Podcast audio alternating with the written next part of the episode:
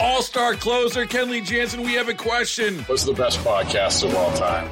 Baseball isn't boring, baby. I'm Rob Bradford, and every single day I'm sitting down with the biggest names to show you this great game is the greatest game. It's my podcast, it's my passion. It's a cause I started more than two years ago and is now the most prolific national daily baseball pod there is. Another fact, so jump aboard the BIB Express. Follow and listen to Baseball Isn't Boring, presented by Wasabi Hot Cloud Storage on the free Odyssey app or wherever you get your podcasts.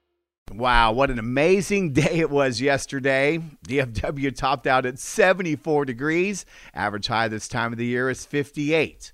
This is Chief Meteorologist Dan Brunoff in the KRLD Weather Center, and I've got more good news. Afternoon highs will warm back into the low 70s today through Friday. This will surely put a spring in your step, but I do have some rain in your seven day forecast. This will be arriving a late Friday into the first half of Saturday, but your entire weekend will not be a washout.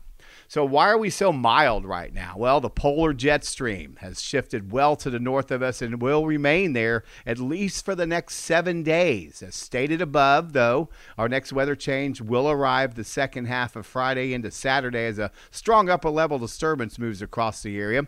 Now, it's stu- still way too early to give the exact rainfall amounts as far in advance, but everyone will see some rain uh, during this time frame. Current data continues to show that the heaviest rain will fall into East Texas, and all the rain will press east of the Dallas Fort Worth area. Looks like right now by Saturday afternoon, but temperatures will remain mild with highs in the mid 60s. A cold front will move through the area Sunday morning, but the air behind it won't be that cold. However, it will be very windy with northerly winds gusting to 35 miles per hour. And by Sunday evening, some wraparound moisture will come on the backside of this surface low, move in from the north. There could be a few isolated isolated showers Sunday evening, but most of you will stay dry. Well, we'll start off next week on Monday, windy and seasonable with highs in the upper 50s. How do you like them apples? Pretty simple forecast until Friday evening, y'all. In the meantime, get out and soak up some sunshine, wash your vehicle, and take some walks. Also, enjoy the weather when you can. All star closer Kenley Jansen, we have a question. What's the best podcast of all time?